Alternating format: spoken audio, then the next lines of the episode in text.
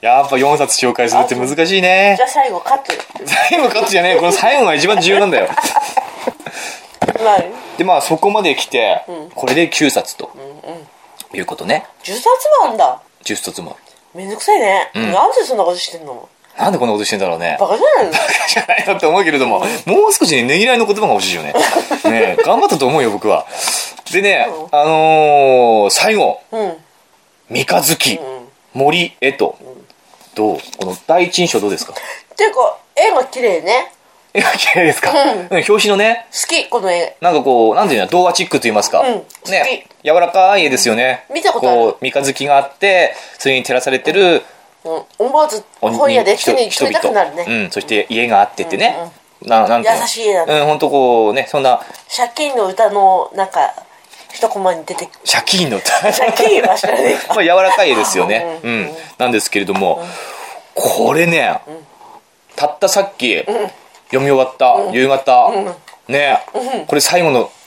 その瞬10冊目間私見たあな何ですたか最後のページ読み終わった瞬間を、んあのあなたを、ん私は見てしまった見てしまった。どう、どうでしたえ言っていいの、うん、いいよ、別に。なんか急になんかティッシュシュッて取って涙拭いてたびっくりした何言ったねってえなんかこれね、三日月ね、ん僕、はっきり言ってね、これ本屋大賞取るよ、これ。あそうん。う三上次三日月だね、本屋大賞は、これあそう。今回の第何回か忘れたけども、本屋大賞は、三日月です。おめでとうございますおめでとうございます。まだ発表されてないけども、おそらくこれですね。これね、まず次元が違う、他の作品とは。あそううん、次元が違あう。多分あの書いた人森エトうん。エノンえっと、エトンうん、エノンってエノ誰ンだっエノンけゲスゲスフフリー何 ゲスエノンそれエノンだったっけねエノンエノンエノンあわかんなエノい。ンまあ、それはいいけども。エノンこれはね、すごいよ。これもうね、全米が涙した全米が涙する、本当にこれは。全世界が涙する。いや、これ別にね、え、そんな感動、まあ感動するんだけども、別に泣ける本ってわけじゃ、お涙ちょうだい物語っていうかね、あからさまにそういう話は全然ないんだけれども、何の話やのあのね、これはですね、物語の始まりは、昭和36年なんですよ。おー戦後何年かの、戦後16年ですかの日本。で、その昭和36年、ある小学校の養務員室から物語は始まるんですけれども、その養務員室にはですね、子供たちが集まっていて、勉強してるんですよ。ああ業務室行ったなそういえばなそう用務員室に勉強してて、あったねその勉強を教えてるのが、その学校の用務員である大島五郎くんなんですよ、へー22歳だったかな、大島五郎くんゴロちゃんでこの人は先生でも何でもない、んうんそして別になんか教員でも何でもない、だけれども教えるのがすごくうまいんですよ、うんこ子供たちにもすごく好かれる、うんで用務員室に集まってくるんですねこの勉強わかんないって子供たちが用務員室に集まってきて、その大島五郎がよ大島五郎にすがってくるそして大島五郎はそれに勉強を教える、うんそうしてるうちにその大島五郎のその用務員室は子供たちで溢れることになる、うんでその大島教室なんてねいうふうに呼ばれてね、放課後うん、放課後ですね。でも、大島五郎ってのは、用務員、用務室の守り神だなんてね、もう大変されたりしてさ、結構評判になるわけですよね。それまあ昭和36年だから。あの、昭和36年って言ったら高度、成長期みたいな感じどうなんだろうね。まあの、時代で言ったら、それこそ三丁目の夕日みたいなあの時代でしょうんじゃあ高度成長期だねですよね。三丁目のいい夕時代日、オールウェイズ三丁目の夕日の時代ですよね。あの時代。で、そんな風に、用務員で勉強を教えていた大島五郎のもとに、赤坂千秋さんっていうね、これあの、大島五郎の用務員室に通ってたというか、用務員室で勉強を教わっていた赤坂吹子さんのお母さんなんですよ。赤坂吹子小学校1年生のお母さんである赤坂千秋さんが訪ねてくる。うんそして五郎先生って、一つ相談があるんですけれども、話を聞いてくれませんかっていうふうに赤坂千秋さんが話を聞き出すんですけれども、何の話かっていうと、この赤坂千秋さんっていうのはね、あの国の教育にすごい強い不信感を抱いてるのよ。おーというのは、この赤坂千秋さんは昭和9年生まれて、あの小学校時代を国民学校っていうところで過ごしたらしいのよわかるえいいやーとかってあの軍事教育ですよねいわゆるうん国民学校それこ天皇をそ敬いうんそうそうそうそうそうそうそういや、あれでわかすよるねよって、あれだけど、社会で習ってもらえあそううですかあのとにかく、まあ、国への忠誠心とかね、そうあの教育直後を暗唱するとかさ、です。教育森友学園。 そうそうあの本当鉄拳制裁とかねふあの非国民とかね不敬者とかって教師が本当に殴りかかってくるようなそういう軍事教育のもとで千秋さんっていうのは育っていってあのその後にそれこそ終戦後戦争が終わりましたそしたらあの民主主義になるわけじゃないですか国が。すると民主主義教育へとすぐに様変わりする。ちょっと前まで鬼畜米英だとかってね、言ってたような教師が、いきなりこう、平和だ平和だってこう唱えるわけですよね。そういうね、あのー国の教育の様変わり。うんねおかしいじゃないですか、はっきりそんな の。ねおかしいじゃない、子供たちからしたらおかしいじゃないですかまあね。それでもう不信感をやりしまう。なんだこりゃと、国の教育にどうなっとんだと。だからもう完全に拒絶してるわけですよ、この赤坂千秋は国の教育っていうものを。うん、おかしいとふもう信じられないと国の教育はそうやって時代によってコロコロ変えるんだこいつらはとそれによって子供は翻弄されてしまうんだってああ、今もじゃないな。まあ今もなんですけども だからこそこの赤坂千秋さんっていうのはそういう国の教育とは別な教育うを子供に与えようとん。うん。思うわけですよねつまりどういうことかどういうことかというと学習塾っていうものを作って国とは別に子供たちに教育を教えていく教育を施そうとそういう計画を立ててるわけですようん。ね、それに、あの、五郎さん、あなたの力が必要です。あなたはこれほど子供に慕われ、私が見たところ、そして娘も、娘は実は潜入してるんですよ、ここに。何も勉強は分かんないわけじゃないのに、お母さんに大島五郎ってどういうあの教え方してるか、どういう人かっていうのを調査してきなさいっていうふうに送り込まれてるスパのイか。そう。だから、吹子ちゃん自体は、小学校1年生のなんだけども、勉強すごくできる子で、全然分かんないところも何もないんだけれども、潜り込んでて、それを報告したら、大島五郎はすごいっていうことにななって、お母さんにそれが伝わってお母さんは引き抜こうとするわけ、でそれこそ塾の誕生ですよねこれうん。今当たり前に塾ってあるじゃない、うん。それが誕生するわけですよこの時代その赤坂千秋そして大島五郎この二人によってこれはフィフィクションなんだけれどもおそらくその学習塾の歴史としては多分こういうそういうことなんだと思うんですよねうん、で塾が誕生する、そこからあのあの日本の学習塾そして日本の教育、これあの物語の始まりは昭和36年だけれども物語の終わりは、まさしく現在ああ、何してんの60年60年ぐらいのその学習塾史と日本教育史がここに詰まってんですよおー、すごいね。そうえそれ書いた人、年いった人いや50歳ぐらいじゃないかな森江戸って別にそんな年いった人じゃないですよ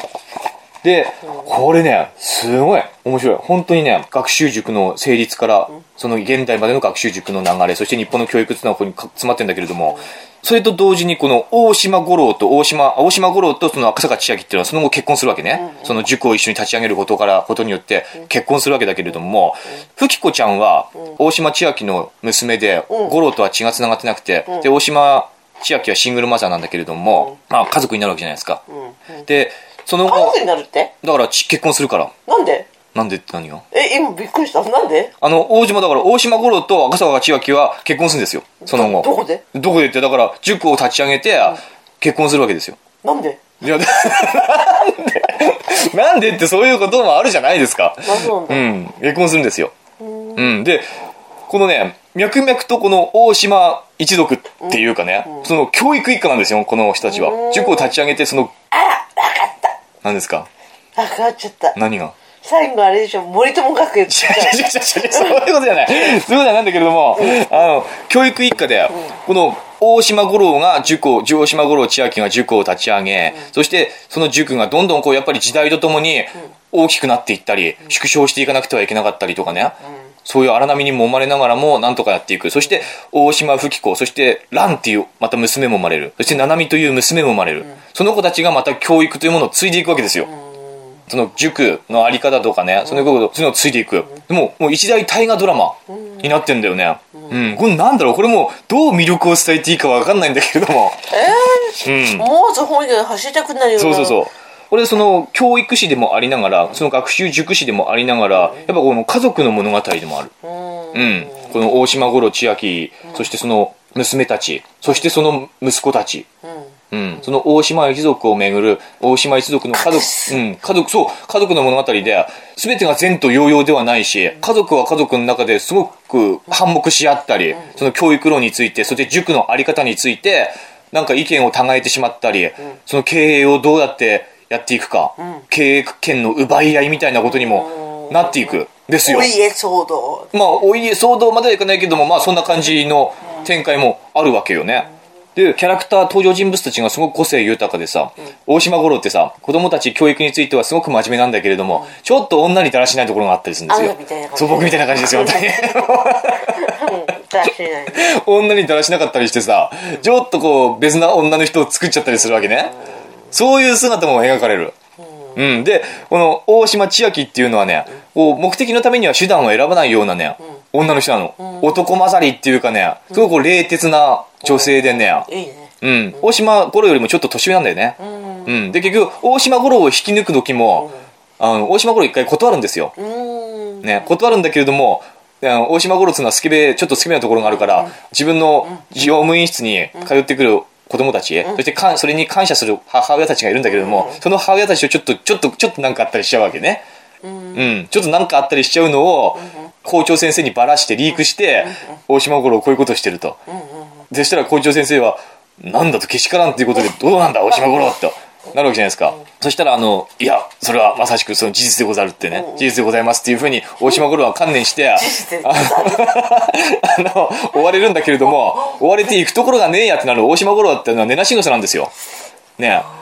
え。行くところがねえやってなった時に、あそういえばこの前赤坂千秋赤坂千秋さんが俺を誘ってたなってことでちょっと訪ねてみようかって言ったら待ってるわけだよねなるほど待ってるそれ全て策略なわけですよ、まあね大島千秋の大島千秋の赤坂千秋の策略でもう手段を選ばないでこの赤坂千秋もね本当読んでるとすごく教育に情熱を注いでるんだけれどもちょっと行き過ぎてるところがあるもう狂ってるんだよねはっきり言ってその文部省とかに対してすごい恨みが強いやっぱりそういう自分のああのまともな国民学校なんていうね、まともな教育環境で、教教育環境になかったから、ものすごく恨んでるわけですよ。国の教育っていうものを。もう鬼のように憎んでる。うん。それで塾っていうもののあり方について、すごく熱心に考えてる女性なんですよね。で、これ主人公っていうのもこの物語において結構変わっていく。最初は大島五郎に視点を当ててる。次は、その結婚した赤坂千秋、大大島千秋に視点が当てた当たっていったりね。もう、そうです。そして娘たちに視点が当たっていったり。そして最終的には、大森友島学園、森友学園じゃない。 最終的にはそのあの大島富貴子、大島五郎千秋の長女である富貴子の息子の一郎、これが多分僕と同じぐらいの年代、この大島五郎たちの孫えー、でもさあんたこれ取るって言ったけど、多分これ取れないよ今やっぱり森友学園がさ騒がいやそれは関係ないで しょあるんじゃないちょっといやそれは関係ないと思うねそう、もうねこれはねなんで涙したのよでこれ最後がすごくいい話だなと思うわけそそうよのなんで泣いて一んの郎そのね教育の受け継がれる意思ですよ、大島家の受け継がれる意思が、その一郎の手に渡った時に、そ一郎はのね一郎はもう現代っ子ですね僕と同じぐらいかな、大体年齢的には、 40代の、いや40じゃないで しょ 30, 30ちょいぐらいの、ギリゆとりじゃない世代だって言ってたね、ええー、そうなうの、ん、僕もギリゆとりじゃないちょっと半分に取り入ってるぐらいの、だいぶ入ってそるれよそれなんだけれども、その一郎に手渡されたその意思が、なんかもう涙出てくる、本当に。この今まで、その、その部分だけ読んでたら多分そんな泣泣けないんだろうけども、このね、大きなこの大島一家のさ、教育に対する、教育に注げた情熱、その流れを全部組んだ後にこの一郎くんの話を読むとね、まあいい話だなってな思うんだよね。泣け一郎は最終的にさ、あ、まあこれ、だからあんまり言いたくないんだよ。これさ、僕、何の前、さっきも言ったけど、ま、何の前情報もなしに読んで、マジかこれっていうぐらい、うなったわけよ。この三日月のっていう小説についてね。だから、これを読む人はね、本当何の情報もなしに読んでほしい。と思うんだけれども、もう僕が言ってしまってるから、ある程度情報が入ってるじゃない ですか。 全部カットで、何聞いてないから聞聞いてない。聞いてないけどもいいんだよ。聞いてない。それならいいんだけども、読んでほしいね。何も情報なくさ、読んでみると、素直な状状態で読んでもらえると、いや、ほんといい本だなって思う。で、この森江戸さん、文章力がすごいね。上手上手。語彙も豊富。表現力が豊か。そしてあの、なんかこう読んでてね、ユーモアがすごくあるね。ああ、うん、なんか読んでて真剣なんだけれども、緩急って言いますかね。緩急、うん、あの物語の緩急。あの、緩急が分かんない真剣なところもあるし、すごく緩むところもあるし、うんすごいこう深刻な話をしてる中で、いきなりこう、面白いネタをぶっ込んでくるみたいなさ、ちょっとぶって笑えるようなところをぶっ込んでくるみたいな、波があるんだね、うん、ところもあって、非常に読ませるのもうまいしさ、え50歳ぐらいに書いた人この人は何歳 ?50 歳わかんない。これ何歳だかわかんないけども、そうだよ、中堅どころじゃないですか、作家としては。おじそゃらあく今までいっぱい本出して出してるんですね。で、児童文学を主に出してるって言ってたかな。児童文学とは児童文学って子供たちが読むような小説ですね。小学校とかそうそうそうそうそうそう。僕この人の本は他には一切読んだことないけどね。 うん。まあ熱いですよね。そうだね、分厚い。えでもあれじゃないミツバチとエンラインぐらいの厚さじゃない、そうだね。多分、どっこいどっこいでどっこいどっこいだけども、ミツバチと遠雷は二段組でしょあそうかそうかそううんかそうかそうかあ、でも長さ的には、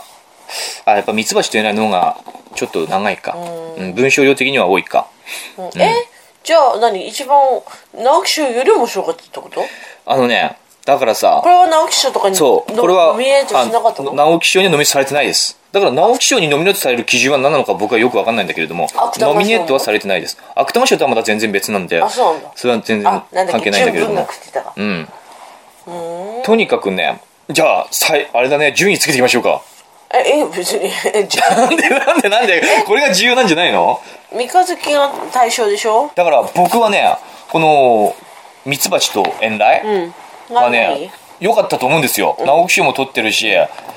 いい本だなとは思ったんだけれども、それを上回るこの三日月の面白さうんっていうのがあったんで、が僕としてはね、三日月はやっぱ今回本屋大賞行くんじゃないかってすごく思うね。次元が違うはっきり言って本当に、僕あのー今まで読書のちょめちょめで本をたくさん紹介してきたけれども、前に読んだ本それこそ冷血とかさ、んあれとああいうのはちょっと入れないで、んうんこう最近話題になってる本を紹介してきたじゃないですか、んその中ではね三日月はね本当最高だね最高レベルの1位うーん小説でしたね、うんここ何年かで本当最高の小説だった僕が読んだ中ではうん三日月い大げ大げさや大げさじゃなくて本当にこれはすごいって三日月はあの、えー、なんなんかだあなた出版社からお金もらうっんじゃてあいやもらってないもらってないおかしいすごいって本当にこの三日月いやはおかしいマジですごいあるなんかおかし いのうんすごいすごいだからさそれそうねまあじゃあここに並べて10冊ありますけれど並べもてビールなくなってくるはいパパパパ ビールがなくなったら終わ りだなっのてえっないもとんだってうーんとまずね三日月1位なの三日月、まあそっちを1位から先にやったら面白くないじゃないですか。あそうもう1位って言っちゃってるけどさ。えーっと、そうだね。10位だよね。あ10冊10位 ?10 分の10はいあのね、まあ今、簡単に僕なりの順位ね。うんこれは僕なりの順位。まず僕なりの順位。まず10位はコーヒーが冷めないうちに。 あなた泣いてたって泣いてたけど、ちょっと泣いたけれども、これはね、論外だね。うん。論外。そして9位。森見と美彦夜あ行ーこれもはっきり言って論外だねこの10冊人の中ではあそうん。10位コーヒーが冷めないうちに9位夜行。うじゃあ焼くか焼かない。焼かない そんなことはしないよ。で、まあ、8位にコンビニ人間かな。コンビニ人間はコンビね、ニ人間ってなんだっけあの、これは芥川賞受賞受賞作ですね。なんだっけなんだっけっていう、コンビニであの、バイトしてるあ女のー人。ええあそううんこれでもね、あったあった芥川賞の作品ってことでね、この、他の9作品とは完全に毛色が違いますよあね。そうかそうか好き好きになって、ちょっとね、この中で戦わせるには不利ですよね、コンビニ人間。それでも、コーヒーが冷めないうちにと、薬効よりは純コ文ン学ビニ人間は、うん、純文学。コンビニ人間は僕的には上ですね。だから、8位。うんそして、うーんと、7位が罪の声か。罪のうん。声ああ何でもまあさっき読めなかったそう、あんまり読めななかったですね。えー、違うんじゃこれ、ないの8位が罪の声。うんでしょ7位がコンビニ人間か。うん。でね、うーん、そして、6位、オフド物語。えー、本当うん、6位王風堂でしょ、5位ゲハンマ暗幕のゲルニカね面白い面白いって言ってたじゃん面白いよ暗幕のゲルニカ原田真帆面白い面白い浜田原田真帆面白かったよあそう暗幕のゲルニカ、でもほらその上に愛でしょ、あそうなんだううんん、4位愛あそうなのだよねえじゃあそして上位3連単だよね三連単3連単は 三連服じゃなくて3三連連服3連単三連単三連単は椿文具店3位、三橋と遠来2位と、1位の三日月と、こうなのねやっぱこの3連単は当てたいよねこれじゃあこれ万馬券出るかな、三日月はでもねこれ多分下馬評でもあれでしょう上位でしょうきっとこれはあそうなの、うんじゃあ3連単でた結構人気高いと思います1よ万三日月は6300円うん 何何3連単の配当 がえっと配当いくらかける1300円あの振り込み先言わないと配当あ何配当が1万6300円 うん3連単おいでもここ手がしたいと思うんだよよくない何あなたはほら、ん給料さ、うんん稼ぎ本読まないとって全然さ、うんないから働いてないからここで一気にであのさ、三日月、三橋と遠来、椿文具店うん3連単で三連単で1万6300 1300円円の配当だからだから1万円みんぐらないにいくらかけるって言って振り込んでもらってそういう悪徳商法いやそれも完全に逮捕されるでしょ あそうなの厳しいでしょ今世の中はいけんじゃないいやー生こ活れでねきんじゃ3ない連単 うん3連単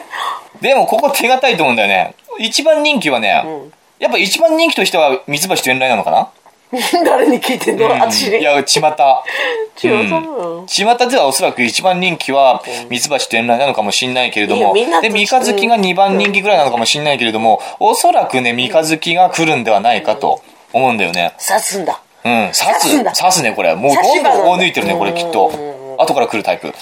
ああ、ね。もう直木逃賞げれないんそだうそう。本田陸は、三橋というのは直木賞を取ったことによって、もうスタートダッシュが最高ですよね。馬体重がちょっと重いんうだ、ーん、そうかもしれ ないね。そう僕はあんまり詳しくないんだけど、あそうなんだそのまあ、スタートダッシュはとにかくさ、最高だったじゃないですか。あうん。でも、この三日月の追い、あ刺すんだ来るね、これは。そして、椿文具店。ここでもね、3位、3位いい椿よもう文い具店。いよまあ早くまとめて3位に椿文具店が、ちょっとちゃんとさまとめてから言っ てくんないちなん でゃんとさなんか自分の中で順位決めてからここで発表してくんないそうだね。いやーでもね、いいじゃあそうだね、ここやっぱ三強は手堅いかな。うん、三日月、三つ鉢、遠来、椿、文具っていうのは手堅い気がするね。で、だね、ここだえね。じゃあ三日月単勝高いってこと単勝は高くないでしょ。これ2番人気ぐらいだから、単勝でも300円ぐらいじゃないですか。あうん、3倍ぐらいじゃない。みんないくらかけるのかなそうね、あじゃあ単単勝だったら、単勝なら僕は三日月に、そうだね、まあ、三日月1万円ですよ。おお、うん、いいん じゃない単勝ならね、単勝なら三日月1万円。3連単で、うん、まあ3連単でも1万円いってるよね、あこれね。本当うん、じゃあいいじゃないこれは、でも多分、そうね、冷めた。いいよ、そうそう、いい、いい。 どうせ一斉にもなんないんだから。あなたそんな嫌なんてさ。これです。うん。はいで、あの、ガチ予想。これは、後半ガチ予想すると、やっぱね、この後半の順位、4位から先の順位はね、ちょっと、本気予想するならば、え、今本気で予想したんでしょ予想してない。 本気今のは、あだから僕個人予想です。僕の個人の好き加減。あーうん。僕、こうなんのかな愛、4位愛。んでも4位に大不動くんのかななんか大不動好きそうだよね。これ、図書店員とかって大不動物語好きそうだよ絵がね。綺麗だからね。うん、絵も綺麗だし、4位に大不動あたりが来そうだよね。ビールもなくなったんそで。して、そろそ ろ。そして愛、愛、原田マハ。でも、罪の、うん、こんな感じ。でも、コーヒーが冷めないうちにもさ、最近、あの、続編が出たんですよ。なんかさ最近、あの、 1位だったよそうそう、1位だって、2位とかじゃないですか。そっか3位かな。なんかわかんない。でも、本屋さんあったよね。あったよ平積みめちゃくちゃ仕入れら仕入れられてましたよなんかね。面白いですみたいな。コーヒーが冷めな紹介されてたいうよち。にの続編ね。タイトル忘れましたけども、これもだから人気が高いのかもしれないから、コーヒーが冷めないうちにが10位ってことはないような気もするよね。あなた絶対だとしたら馬券10位がさ買えない。したら、絶対あだんっなて買えない、ここだって10位予想とかは馬券関係ないでしょ。もう、ここが決まってるから、3連単これねう。三日月、三つ鉢と遠来、椿文具店だから。でも、あれだよ。コーヒーが冷めないうちがもう刺したらどうする最あ後さねえこれは大穴だよ、これ。あこれは大穴だ。そうこれが来たとしたらば。そううん。大ヒーが冷めないうちに、や夜行なんて絶対ないから。でも、コーヒーが冷めないうちには、ちょっと順位上げてくる可能性はあるね、これね。でしょうん。あるわ。決めらんねえな、これな。夜行10位かな、やっ別ぱにいいじゃない、決 めなくても。あんた決めなくてもいいじゃない。夜行10位かな、夜行10位のコンビニ人間9位の罪の声8位のうーんといいよ暗幕のゲルニがなゲルニカな7ん暗幕のゲルニカ7まだやるいいまだやるならうん私と酒持ってくんだけど愛が6位いやもう終わります 愛が6位うーんとコーヒーが冷めないうちにが5位そしてオフド物語が4位こんな感じかな世の中のね予想という世の中の流れとしては書店員たちのあなたさりが世とのうござ中のさ流れにさ、うんあなたも流されるんだ流せないだからこれはだからあくまで予僕のだから予想ですよこれはあそううん、だから4位オフド5位コー ヒー6位愛7位暗幕のゲルニカ8位罪の声9位コンビニ人間10位夜行、でも10位と9位が これ10位と9位が入れ替わる可能性もある長 い長いお兄さんいやはいとにか優柔不く断はい三日月やだもんはちみつとミツバチ天台椿文具店でこれって123位ね、3連単1万円どうでしょうはいドーン、でみんないくらかけんだろううね、ん、これかけてないからね。誰もねこれ、け警察の人とか本気にしちゃダメだよ、これ。かけてないからね。冗談だよ、全部すべてね。 これだけ後で私こっそりやっても冗談ですよ。あなたの逮捕しに来ないでね、これ ね。ねえありそうじゃないあれなんだっけ直木賞レースとかってあんだよねえ、知らない、そんなの。直木直直木賞じゃないやなんだっけあれあれあれあれあれ村上春樹が取れるかノーベル賞文あの学ブ賞ックメーカーみたいな、うんブックメーカー。いくらオッズがいくらとかね、うん、あるよね。んだよね、うんこれでも、三日月来る。三日月来るよ、今回。これ、これ、これ。うん。ということで、じゃあ良い読書を今ね夜大賞ね、ノミネート作、10作品全部読もう企画。うんめでたくこれで完結です。ねねじゃ、あこれで僕の予想が、まあ、3連単ぐらいは当てたいということで、僕の予想が当たってたら、まあ、拍手喝采、外れたらこれしてほしいなみんなにプレゼントしおおそれはしないない そうそれはしないそれはしなおい兄さんのサインをつ けてサインない僕サインしても意味ないねじゃあ私もしてあげうんる、あなたにしてあげなさい、うん奥さんってこれでもね本当三日月はわかったぜひ読んでほしい皆さんに、わかったわかうったんぜひ読んでほしいあみんな読むからこれはみん素晴らな分しいかった分かったじゃあ、うんはいはい寝るよはいおしまいなんですかもっともっと余韻に浸りたいよ 余韻僕はもっとこの三日月の余韻に浸りたいんですよいや泣いてるから気持ち悪かったもうこれいいみのりちゃんもうドン引きだったよなんでこんな色になるんでしょみうのりちゃんとさ、みね見て泣いてるよおいってあ父ちゃん泣いているや、後半、ほんといい話なんだよ、これもう。マジでいい話だよな。あそうもういやね、朗読すれば好きだね、この三日月。絵がいいうん、ね、で、この三日月ってさ、このタイトルがね、途中まではさ、なんでこれ三日月なんてタイトルにしちゃったんだろうって思っちゃうんだよね。やっぱあなたも最初に言ったようにさ、この表紙がすごく柔らかいし、三日月っていうタイトルもすごく柔らかさがあるじゃないですか。でも内容は結構過酷なんですよ。ね。まあいいやもうほら見て11時11分だよもうああ、いい時間ですね。ねうん。はい寝ないと、はい。ということで今回ね、本屋大賞10作品。なんかあなたやっつれたね、そうですか。うんなんか疲れました。ねもう今回このあと、うん本読むねしばらくやめたらやめられない。やめえーでもいい読書体験をしたなと思いますうんあよそう。途中ね、でも、あの、途中さ、僕ツイッターで二度とこんなことしないなんて言ったじゃない、言ったんですよ。あそううん。それはやっぱりさっき言ったように、この、あんまり読みたくない本を読み進めるという苦痛。ああそしてお金がかかるという、そんなそしてぎえそんなかかったのお金かかりますね。これもう1万何千円の世界ですよね、全部。2万円近いんじゃないですか。あの、そしてあの、義務的に本を読むという嫌な気持ちがあるわけだよね。読みたい本じゃない、そう、自分が読みたい本。こえれ、これ、でもあなたあれだよ、今三日月をおすすめしててもさ、えー読みたくないっていう人もいるかもしれないけどお兄さんこうやっておすすめしてるから読まなきゃならないとかそれ読まなきゃなんないなんてこういうふうにいうふうには思んなあいでしょ。なたの圧力で さ強くないでしょ別に僕は僕そんな圧力かけてないでしょだから読みたいと思った人は読めばいいっていう話ですようんでもあのー一つ思ったのはすごくいい読書経験をしたなと思いますよやっぱ自分でこんな企画を自分でやんないとさ手に取らない本なんていっぱいあるわけであってそして三日月なんて絶対手に取らなかったと思うしあうん取らなかったと思う思うでも取ってみたら手に取って読んでみたらすごい本だっていうことに気づけるこわれけあの本屋大賞取ったら買って読んでんだよねきっとねそうそうそうそうそうね本屋大賞取ったらみんな買うかもしれないけれどもなかなかこ2う位3位じゃ読まない読まない可能性が高いじゃないですかそうだね。うん、で今回ねいろんな作作家さんの作品に触れてさ、まあ別にどうでもいい本もありましたけれどもなんか良かったなと思いますまたなんかやろうかなっていう気持ちになりましたねなんあまかあ三日月を読んだらさあのさ、ううんんいいんだけどさ、んあのこれ買うにもお金かかってるんでしょ、うんそうそうかかってるかかってるで本読むとさ、んは働く暇がないんでしうょんつまりそれもねお金の損失 に、 ね賃金の損失になってますよね、ちょっと働こうか。うん、ちょっと働こうかねね、うん頑張ってみようか。んね。じゃあ明日からまた僕の読書ライ フを頑張っていきたい読書ライフと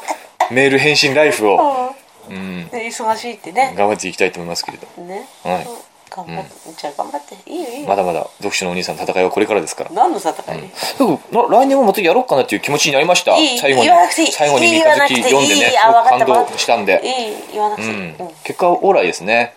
うんよかったということで、はい。今回のはい。読書のちょめちょめ、はい一組につきました、はいありがとうございました応援してくれた皆様じゃあ、うん次回は来年ということで。来年じゃないですもうすぐねなんかまた新しい企画みたいなのていうか立ち上げ読んでない本読んでたらそ読んのでない黒い本も本とかさ、うん黒い本とかねカラフルなう本んとかカラさフルな本とかね読んでいきたい昭と和天皇のさ、うん昭和天皇の実録とかね読んだ方がいいよなんか読んでいきたいと思うじゃないとメルカリで売っちゃうよ 何かいメルカリでメリ何メルカリとかメルカリって何わかんないけどなんか CM でやってるそれってなんか売れるもんなのなんかあこのグローブいらねえやっつって売っちゃおうみたいなグローブとか売れるの汚いじゃんう らしいよなんか、うん、すぐ売れるらしいよ、売りませんそれでは皆さんそれでは皆さん良い何 何ですか名残惜しい名残惜しいなんかもう三日月に言い浸たたくないい三日月に浸りたいじゃあ私があれ、三日月歌ってあげるよに歌ってくださ いな歌ってくださいじゃあはい、いいよじゃあ、もうはい、じゃそあれじゃあさよなら、はい皆さん良い読書をバイバイ